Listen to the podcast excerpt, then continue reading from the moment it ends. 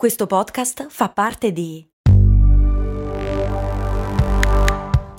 Voice Podcast Creators Company. Se a volte ti senti così, ti serve la formula dell'equilibrio.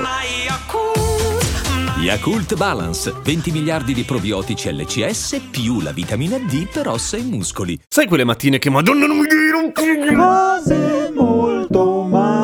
ma, cose, cose molto ma, le cose molto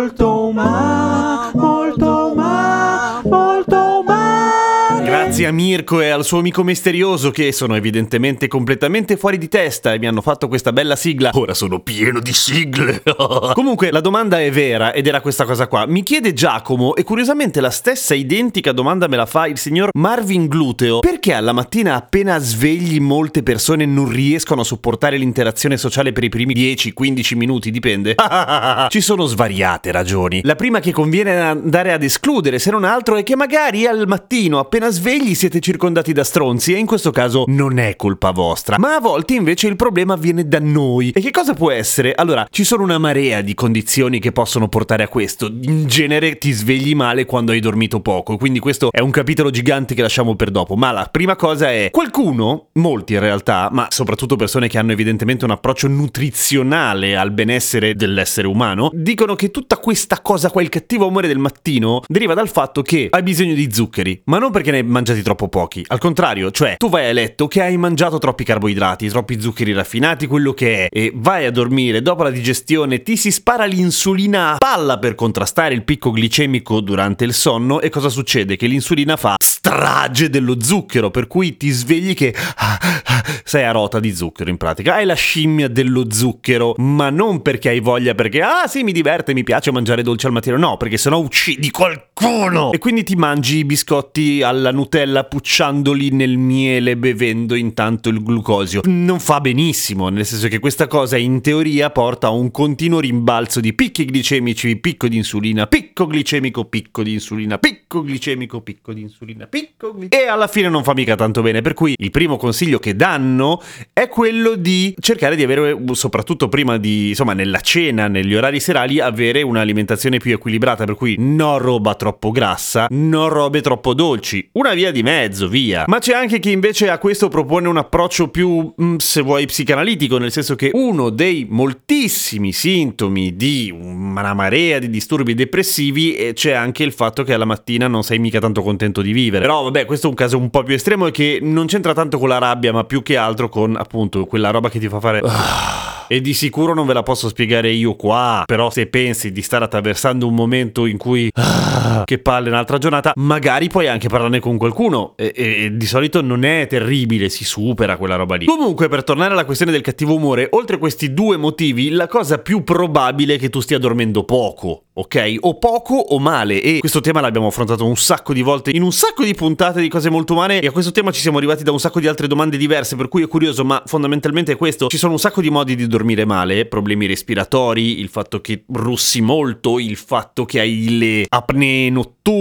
Però i consigli per dormire decentemente sono un po' sempre quelli. E insomma, girano intorno al concetto di igiene del riposo. Che non vuol dire che ti devi lavare prima, anche se aiuta, eh, perché ti rilassi un po'. Però comunque non è quello, è il fatto che dormi in modo decente. Adattato a quello della vita di una persona normale, cioè tutti quelli come voi e me che non hanno degli orari sempre dritti, è difficile avere sempre la stessa routine. Una delle cose importanti che però si riesce a mantenere con un po' di sforzo è avere se non altro individuare il numero fisso di ore da dormire, ok? Io tendenzialmente sono un cosiddetto long sleeper, nel senso che dormo lungo perché sono molto alto.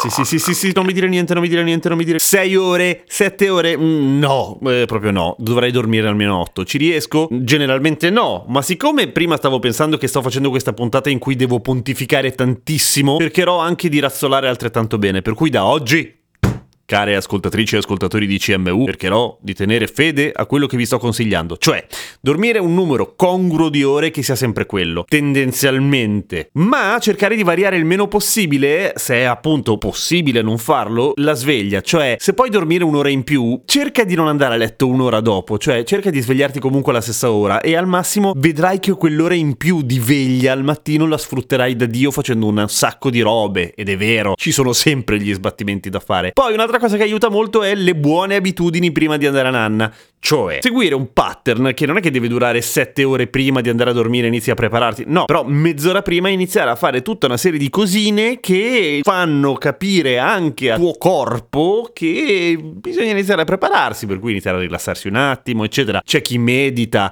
c'è chi fa la doccia, c'è chi fa il bagno, c'è chi si fuma quella della buonanotte. Insomma, ognuno ha le proprie abitudini, ok? Quello di solito aiuta. Ritorna il grande classico evitare di leggere il cellulare a letto o evitare di guardare la TV fino a poco prima di andare a dormire. Tendenzialmente lo schermo andrebbe evitato almeno un'ora prima, ma facciamo che mezz'ora prima lo aboliamo. Cercate se possibile di usare il filtro per la luce blu e quasi tutti i cellulari ce l'hanno, anche i computer o comunque ci sono un miliardo di applicazioni. Quella roba che ti toglie le frequenze blu della luce per cui dice meno al tuo corpo ehi è pieno giorno, che alla fine il problema è quello. Si dorme al buio e curiosamente, nonostante quello che si dica, cercate di evitare i pisolini. Cioè, durante il giorno, se li dovete fare perché state morti di sonno che durino poco, ma quello l'abbiamo già visto, cioè fare un mini ciclo, 12 minuti, non di più, perché sennò ti incasini tutto e alla fine fai fatica a prendere sonno e pensi di aver estinto un debito e in realtà stai facendo i buffi molto di più fra, cioè no pisolini. Tenete duro piuttosto. Caro Jack, tu dirai, ma in realtà per me è più una questione di caffè. Può essere anche quello, cioè c'è chi ha bisogno del caffè alla mattina per pompare, ma molto spesso, non sempre, c'è anche chi il caffè lo beve amaro tipo io, molto spesso la componente del caffè che in realtà fa la differenza è lo zuccherone, proprio per la questione dei picchi glicemici di prima. Te capì? Vuoi farmi un sacco di domande e vuoi ascoltare cose molto umane senza la pubblicità? Iscriviti a patreon.com slash cose molto umane.